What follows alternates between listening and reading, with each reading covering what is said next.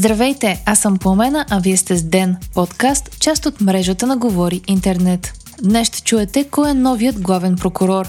Няма надежда за повече спасени в трагедията с рибарският кораб край Гърция и проливни дъждове в София. Петък, юни, 16 ден.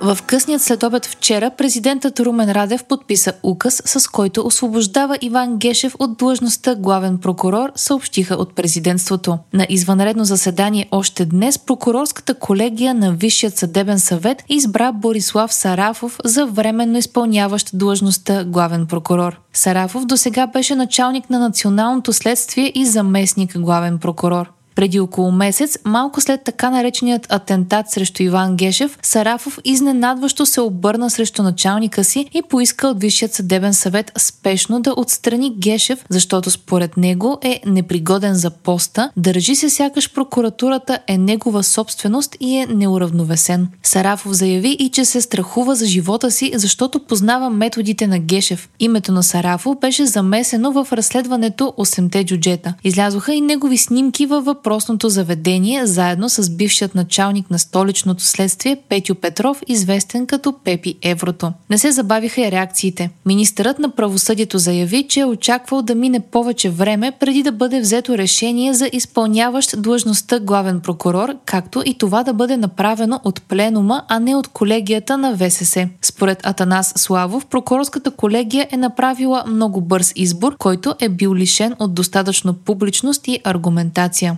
В своя фейсбук профил Иван Гешев написа, че няма по-важно нещо на света от истината, а справедливостта е резултат от истината, както и че в името на Отечеството борбата за справедливост продължава. Сарафов пък даде заявка за големи промени в прокуратурата, започвайки от подмяна на всички заместници на Иван Гешев.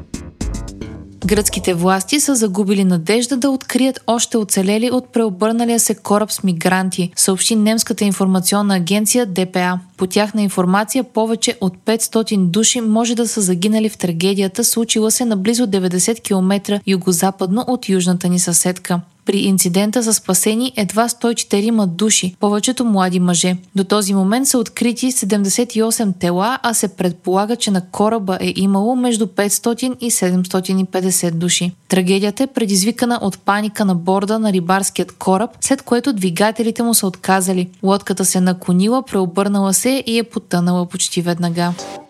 Силните валежи в София продължават, като през изминалата вечер са подадени над 120 сигнала за наводнения. Повечето сигнали са за наводнени мазета, приземни етажи, запушени шахти и паднали дървета. Падналият дъжд до полунощ е бил между 40 и 70 литра на квадратен метър, а всички общински язовири се изпускат контролирано. Нивото на река Искър в най-низката точка е покачено с около 70 см.